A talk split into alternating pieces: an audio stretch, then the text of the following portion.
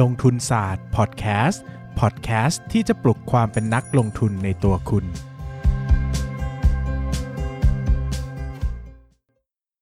สวัสดีครับท่านผู้มีอุปการะคุณโปรดทราบโอ้โหเพลงนี้ไม่เคยได้ยินนานแล้วจริงเหรอสินค้าดีคุณภาพราคายาวของใครอ่ะอัมอมรินทร์ไม่รู้อะไรเพลงของใครไม่รู้เลยครับอ่ะวันนี้นะครับก็เป็นช่วงคุยหุ้นกับนายปั้นเงินครับผมครับก็อยู่กับนายปั้นเงินนะครับหลายคนสงสัยว่านายปั้นเงินชื่อจริงชื่ออะไรนะครับชื่อจิตรกรนามสกุลแสงวิสุทธิ์นะครับถ้าอยากจะส่งหมายสารนะหรือไปจับก็ติดต่อมาหลังเพจได้เดี๋ยวผมจะให้ที่อยู่แต่อย่าจับผมผมจะโดนมาตราอะไรมาตรารักรักคุณซะยิ่งกว่าใครไม่อยากให้ใครเห็นดวงตาคุณรักได้แต่อย่าบังคับกันนะครับผมผมไม่ใช่อะไรพอไม่ใช่รายการมึงนี่มึงจะพูดอะไรก็ได้ใช่ไหมไม่ผมไม่ชอบให้ใครแบบมามาคิดว่าแบบเออผมต้องรักเขานะอะไรอย่างนี้เออผู้หญิงอะไรอย่างนี้ใช่ไหมเออหมายถึงแฟนเก่าอะไรอย่างนี้แฟนเก่ามึงฟังอยู่เดี๋ยวมึงก็เละอีกไม่เป็นไรช่างผมมันใช้ได้เว้ยใช้ได้อ่ะวันนี้เข้าเรื่องนะครับเดี๋ยวเข้าคุกอ่ะ บี โอ แอล นะครับ Business Online จำกัดมหาชนนะครับก็เป็นบริษัทความจริงอ่านเราก็ไม่ได้เข้าใจยากมากนักนะแต่แต่ลงผมว่าบริษัทแบบเนี้ยทำนายการการเงินยากใช่ๆเราไม่รู้เหมือนกันว่าจะเอาอะไรมาทำนายมันดีวะแต่ก็บริษัทไม่ตัวบริษัทไม่ได้ยากมากขนาดนั้นนะครับก็เป็นบริษัทผู้ให้ข้อมูลข่าวสารครับขายข้อมูลเป็นหลักขายข้อมูล Big Data ขายขาย Data เป็นหลักครับโดยข้อมูลที่ บี โอ แอล ขายเนี่ยก็เป็นข้อมูลเกี่ยวกับบริษัทใช่สถานะบริษัทคณะกรรมการผลดำเนินงานใดๆก็ตามเนี่ยที่หลายๆคนจะรู้ว่าเขาเอาไว้รวบรวมเขาเขาเหมือนเขามีซอฟต์แวร์รวบรวมข้อมูลใช้ในการตัดสินใจซึ่งเราจะรู้ว่าพวกนี้มันจริงๆมันมีในเว็บไซต์ของกระทรวงพาณิชย์เนอะแต่มันจะไม่ละเอียดแต่เขาว่ารวบรวมมาให้คือมีหนึ่ง หนึ่งล้านห้าแสนบริษัทในประเทศไทยครับแล้วก็มีอีกสามร้อยล้านบริษัทในสองร้อยสิบสี่ประเทศทั่วโลกครับเยอะมากๆใช่นะครับแล้วก็ธุรกิจหลักของเขาเนี่ยมีสามด้านหลักๆนะครับก็คือธุรกิจด้านที่หนึ่งก็คือธุรกิจบริการให้ข้อมูลนี่แหละนะครับก็คือมีฐานข้อมูลอย่างที่บอกเนี่ยไอ้สามร้อยล้านบริษัททั่วโลกเนี่ย ค, คุณก็เอาไป analyze นะครับซึ่งจริงๆแล้วตัวซอฟต์แวร์ของเขาเองเนี่ยก็มีการ analyze อะไรอะไรต่างๆให้ด้วยนะครับเพื่อที่สมมุติว่าเราเป็นบริษัทที่ต้องใช้ข้อมูลเยอะๆนะครับหลายคนจะงงว่าเฮ้ยทำไมต้องใช้ข้อมูลเยอะๆถ้าเป็นบริษัทเล็กๆอย่างเงี้ยเราอาจจะไม่ค่อยรู้ว่าเฮ้ยมันสำคัญมันจำเป็นยังไงบ้างใช่ไหมครับแต่ถ้าเป็นบริษัทใหญ่ๆอย่างเอาง่ายๆธนาคารอย่างเงี้ยจะปล่อยกู้สักบริษัทหนึ่งเนี่ยเขาต้องดูแล้วว่างบการเงินดีไหมคณะกรรมการดีไหมเออหรือว่าแบบอัตราส่วนทางการเงินเป็นยังไงบ้างนะครับซึ่งมันดูจาก ดี บี ดี ไม่ได้อย่างเดียวใช่มันดี บี ดี มันมันให้ข้อมูลย้อนหลังไม่เยอะด้วยแล้วมันก็ไม่ค่อยละเอียดนะครับซึ่งตัวอย่างตัวตัว Corpus นะครับไอ้ตัวที่ใช้วิเคราะห์ข้อมูลของเขาเนี่ยที่เป็นซอฟต์แวร์นะครับก็มีหลายๆอย่างเช่นตัว Bingo นะครับก็เป็นฟีเจอร์ที่บอกข้อมูลนิติบุคคลเชิงลึกนะครับทั้งข้อมูลธุรกิจข้อมูลบุคคลเลยนะครับข้อมูลบุคคลเลยเช่นอาจคนคนนี้ถือหุ้นอะไรบ้างบริษัทไหนบ้างอะไรเป็นกรรมการไหนบ้างหรือชื่อเมียน้อยประธานบริษัทอะไรอย่างงี้เมียน้อยมึงอ่ะนะครับแล้วก็มีเครดิตไกด์ไลน์กับ เอฟ เอส Score นะครับหลายคนอาจจะเคยได้ยินก็คือ financial stress score นะครับก็เป็นตัวเลขที่บ่งบอกความเสี่ยงในการล้มละลายของธุรกิจก็เป็นพวกอัตราส่วนทางการเงินต่างๆนะครับก็ใครอยากรู้ตรงนี้พิเศษก็เสิร์ช Google ได้ไม่ได้ยากมากซึ่งมันช่วยให้การตัดสินใจของบริษัทในการทำธุรกิจด้วยหรือว่าในการทำดีลอะไรบางอย่างหนึ่งคือใช้ในการดูของตัวเองก็ได้ว่าของตัวเองมีความเสี่ยงไหมเช่นจะกู้หนี้เพิ่มถ้ากู้หนี้เพิ่มเท่านี้ความเสี่ยงจะมากขนาดไหนหรือจะใช้ในการทำธุรกิจก็ได้เช่นเราจะปล่อยเงินกู้ให้กับลูกค้าอย่างเงี้ยจะปล่อยดีไหมหรือจะทำธุรกิจคนนี้กับคู่ค้าเช่นบอกว่าจะขายสินค้าสมมติว่ามีคนเป็นรับเหมาก่อสร้างจะมาซื้อ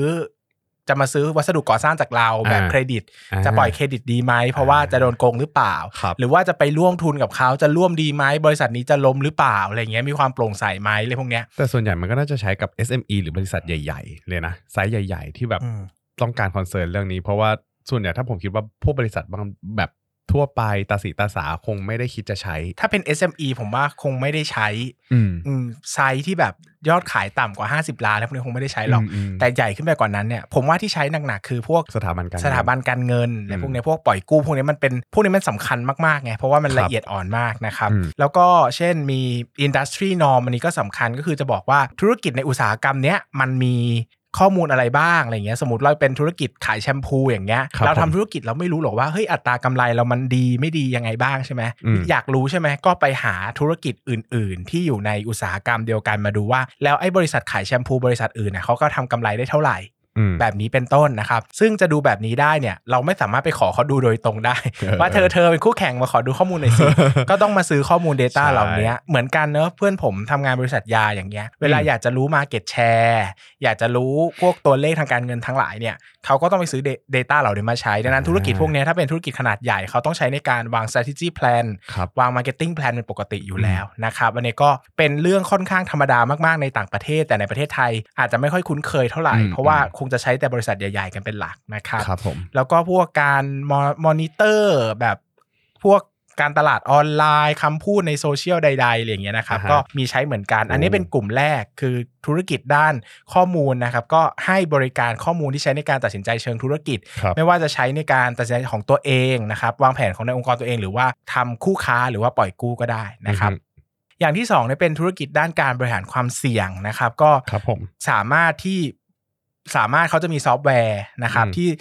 ตัวของผู้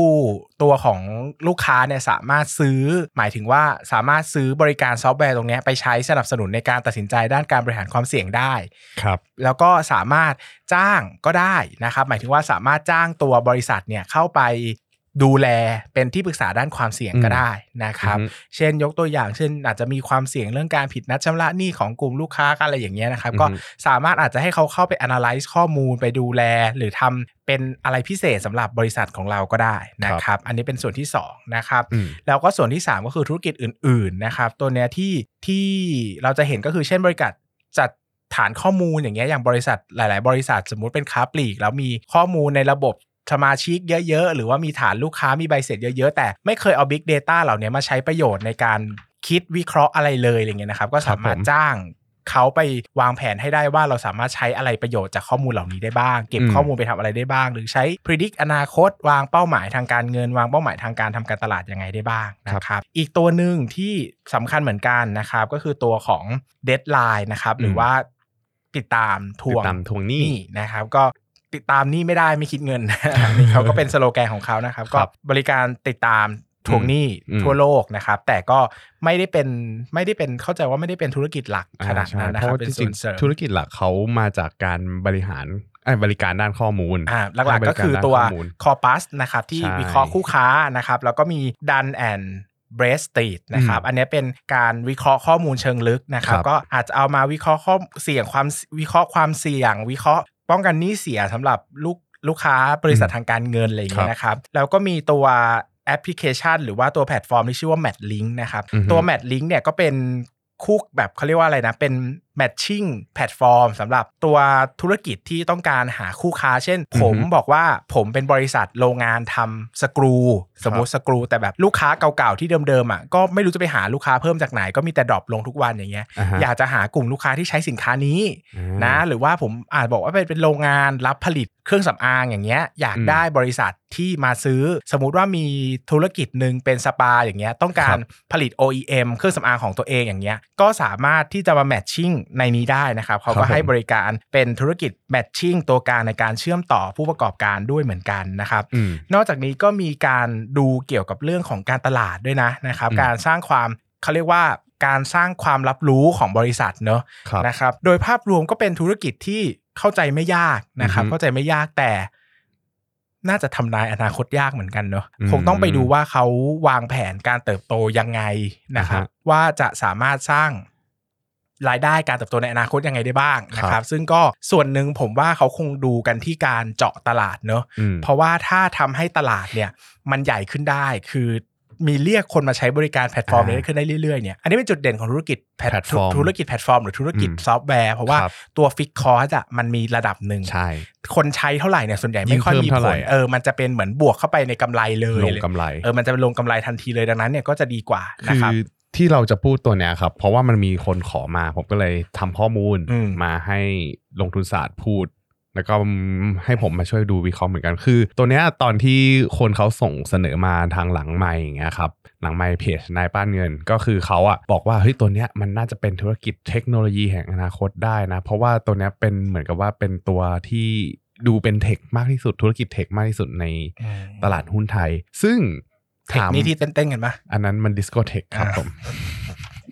ซึ่งสำหรับเทคโนโลยีตัวเนี้ยผมมองว่าตัวธุรกิจของเขาอะมันฟีลเหมือนกับซอฟต์แวร์แอสเซอร์วิสเหมือนกันส่วนหนึ่งก็คือมีซอฟต์แวร์มีตัวให้บริการข้อมูลอย่างเงี้ยออนไลน์ซึ่งไม่ต้องไปติดตั้งอะไรที่บริษัทบริษัทสามารถซื้อเซอร์วิสมาแล้วก็แล้วก็ขอคนข้อมูลได้เลยแต่ถามว่าขนาดตลาดของธุรกิจเนี้ยมันใหญ่ขนาดนั้นเลยหรือเปล่ามันมันใหญ่เหมือนกับซอฟต์แวร์แอสเซอร์วิสของอเมริกาหรือว่าในประเทศจีนอะไรอย่างนี้เปล่าผมคิดว่ามันน่าจะเทียบกันได้ยากเลยแหละก็ต้องเข้าใจก่อนนะว่าแค่ไซซิ่งไซซิ่งทุขนาดตลาดของของจีถ้าเข้าใจไม่ผิด จี ดี พี ของอเมริกาจะใหญ่กว่าเราประมาณสามสิบกว่าเท่านะซึ่งแค่ไซซิ่งตลาดมันก็ต่างกันมหาศาลแล้วดังนั้นถ้าธุรกิจเนี้ยไปอยู่ในอเมริกาเนี่ยมันอาจจะใหญ่ได้มากๆเลยก็ได้เพราะมีคนใช้บริการเยอะนะครับแล้วก็ระบบอย่างนึงที่อันนี้น่าจะเป็นจุดอ่อนของประเทศไทยด้วยคือไม่ใช่คือผมรู้สึกว่าระบบระบบบัญชีของประเทศไทยอ่ะไม่ได้แข็งแรงเหมือนต่างประเทศต่างประเทศคือทุกอย่างมันมีความเป็นนิติบุคคลเยอะมากอะไรอย่างเงี้ยมันคือสรรพากรเขาเนี้ยบละเอียดแล้วทุกอย่างมันออนไลน์หมดใช่ไหมทุกอย่างมันก็จะสติ๊กลี่ข้อมูลมันจะมีความเป็นจริงเป็นจังสูงมากอะไรอย่างเงี้ยแต่ถ้าเป็นประเทศไทยเนี่ยผมเข้าใจว่า เอส เอ็ม อี เนี่ยความแม่นเรื่องบัญชีภาษีความแม่นเรื่องบัญชีความเนี้ยบอะไรพวกเนี้ยไม่มากหรอก ม, มันไม่ได้แบบมันไม่ได้ดีคือระบบการทำระบบบัญชีให้ออกมาถูกต้อง หนึ่งร้อยเปอร์เซ็นต์ เนี่ยเออมันยากมากเลยนะ ถ้าพูดจริงๆแบบคือเราไม่ได้พูดว่าจงใจจะหนีหรือไม่หนีเนอะแต่แค่แค่ลง transaction ได้ได้ทุกรายการอ่ะก็เหนื่อยแล้วอ่ะเข้าใจไหมและไหนจะต้องเช็คสต็อกทำแล้วไหนจะต้องมีปรับยอดนู่นนี่นั่นอีกมันไม่ได้ง่ายขนาดนั้นเลยอย่างเงี้ยนะครับแล้วก็เรายังไม่มี awareness เรื่องนี้กันเยอะในประเทศไทยด้วยการเป็น auditor ก็อย่างที่คุณบอกไปเลยครับผมก็เจอมาอย่างนั้นแหละมันก็จริงๆคือหลายคนก็มีบิลลิ่งจะทำแต่มันไม่ได้ง่ายขนาดนั้นมันต้องมันต้องคือมันต้องใส่เงินเข้าไปเยอะต้องมีคนต้องมีทีมแต่มันเป็นมันเป็นส่วนงานที่ไม่ได้สร้างรายได้ไงมันคือยิ่งถ้าคนไม่รู้ว่าตรงนี้มันใช้ในการวิเคราะห์เชิงธุรกิจได้มากอย่างเงี้ยเขาจะยิ่งไม่ให้ความสำคัญเลยแล้วกลายเป็นว่าไอ้ตัวงบการเงินที่ออกมาเนี่ยมันไม่ได้เชื่อถือได้จริงๆมันมิสไปหน่อยอืมแล้วหมายถึงว่าพอเอามาใช้ในการเป็น pool data จำนวนมากเนี่ยก็ไม่รู้ว่ามันน่าเชื่อถือได้ขนาดไหนเนาะใช่ดังนั้นแล้วอ่ะตลาดในประเทศไทยถามว่าเป็นเทคเป็นแพลตฟอร์มโตได้ไหมโตได้อนาคตอาจจะมีคนใช้งานแล้วก็มันต้นทุนต่ำแต่ถ้าถามว่าไซซิ่งของตลาดเนี่ยมันใหญ่ขนาดนั้นไหมก็ต้องบอกว่าอย่างที่บอกว่ามันจะเทียบเป็นเทคหุ้นหุ้นที่เป็นเทคโนโลยีต่างประเทศอย่างเงี้ยค่อนข้างยากเหมือนกันและอย่างหนึ่งหุ้นหุ้นตัวเนี้ยผมรู้สึกว่าอ่า barrier to entry มันไม่ได้สูงมากขนาดนั้นใครๆก็สามารถเข้ามาทำได้เหมือนกันใช่ผมกำลังคิดอย่างนี้นะอันนี้อันนี้เป็นความคิดของผมเองนะอันนี้ผมก็ไม่ทราบเหมือนกันว่าสมมติว่าเราเป็นธนาคารอะทำไมเราไม่รวม data เองใช่เออใช่ไหมเพราะว่ามันอาจจะแบบประหยัดกว่าหรือเปล่าหรือว่าโอเคถ้ามาใช้ของ บี โอ แอล มันประหยัดกว่าไหมคือธุรกิจแบบนี้ผมคิดว่าส่วนใหญ่มันเป็นธุรกิจ บี ทู บี เนอะนะครับดังนั้นเนี่ยมันจะคิดขยายเชิงปริมาณ quantity อ่ะคงได้ไม่เยอะหรอกมันคงต้องมาขยายเชิง price ว่าจะขึ้นราคายังไงอะไรอย่างนี้มากกว่าหรือขายบริการเสริมให้กับลูกค้ายังไงได้บ้างแต่เราก็ต้องเข้าใจว่าธุรกิจอย่างเงี้ยถ้า sourcing ข้อมูลมันมาจากที่เดียวกันที่เดียวกันอะไรอย่างเงี้ยมันโอเคแหละเขาอาจจะมีข้อมูลมีการ analyze อะไรต่างๆมากมายแต่มันก็ไม่ได้มี barrier of entry ที่หนักแน่นขนาดนั้นหรือเปล่าใช่อาจจะต้องคือองค์กรใหญ่ๆเช่นถ้าธนาคารจะมาใช้หรือ financial firm จะมาใช้เนี่ยคงใช้ด้วยเหตุผลว่ามันประหยัดกว่าเขาทำเองหรือเปล่า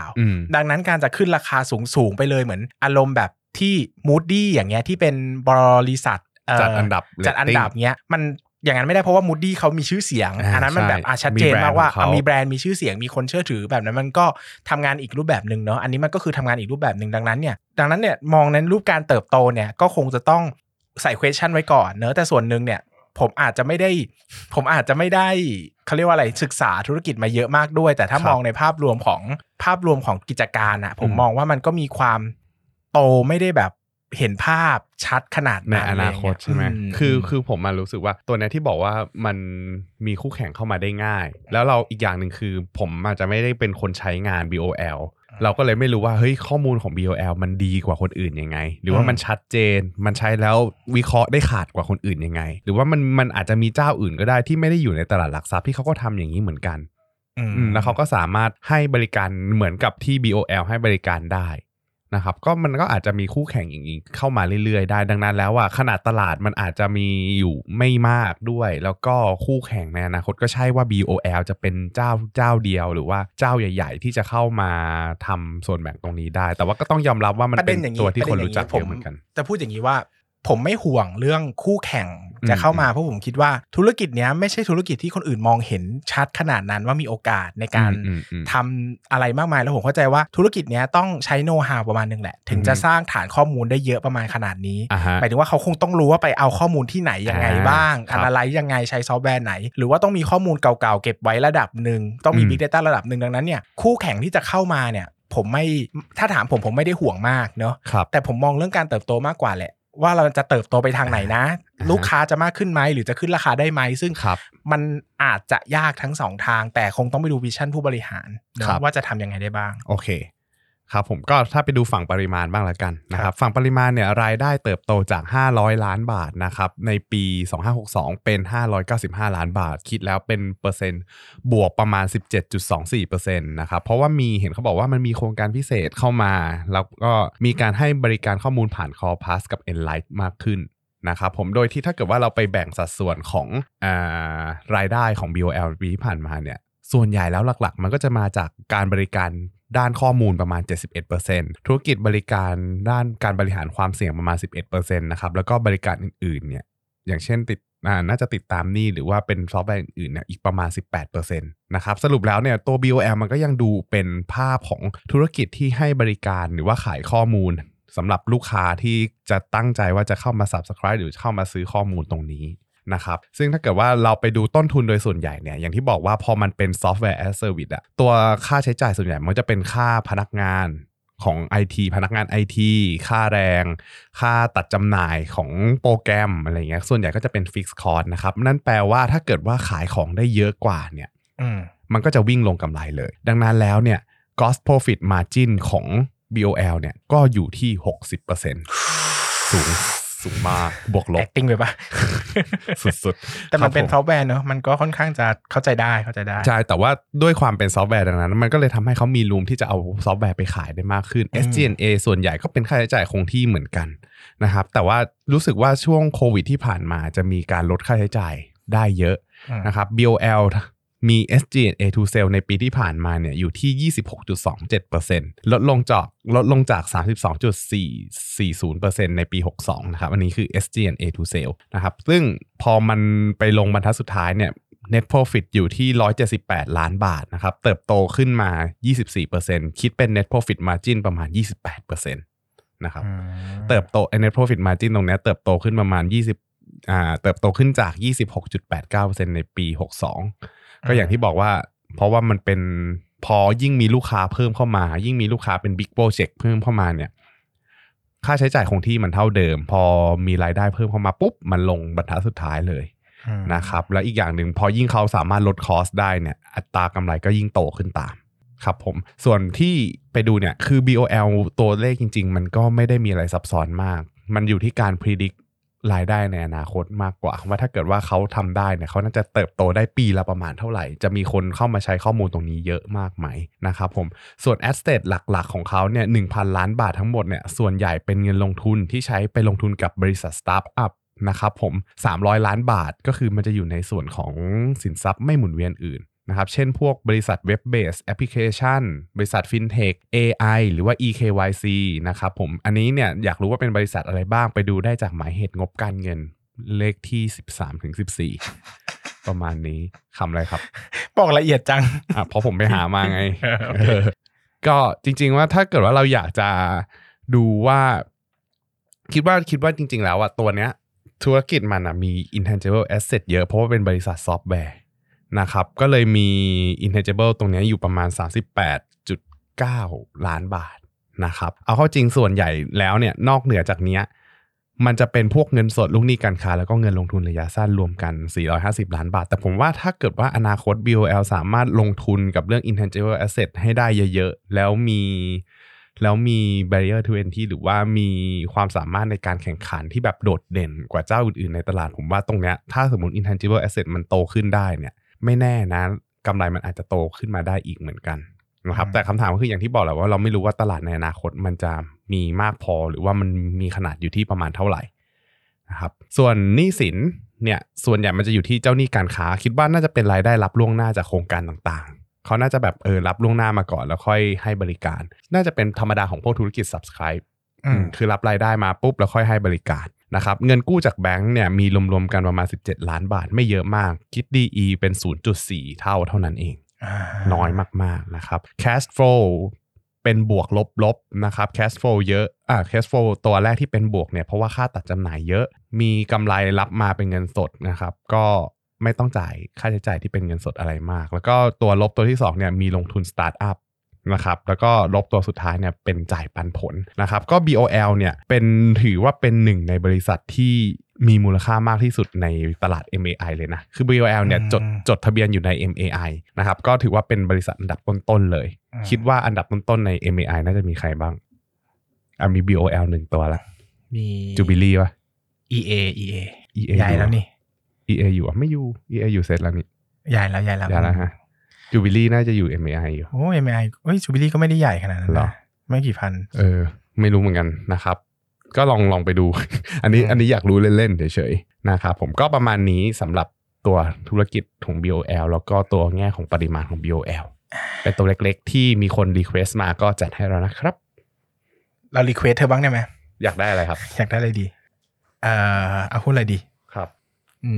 มเอาเป็นว่าถ้าเกิดว่าใครอยากรีเควสต์นะครับกูพูดเดี๋ยวหาว่ากูใบ้หุ้นอีกกูไม่พูดติดต่อติดต่อเดี๋ยวเดี๋ยวเราเดี๋ยวเราหลังหลังไมค์แล้วเดี๋ยวเราจะได้รู้ว่าคุณลงทุนศาสตร์กำลังจะลงทุนหุ้นอะไรนะครับแต่ผมจะไปซื้อดักทุกคนไว้ก่อนบอกก่อนเลยกูขายใส่มึงเลยอย่างแรกเลย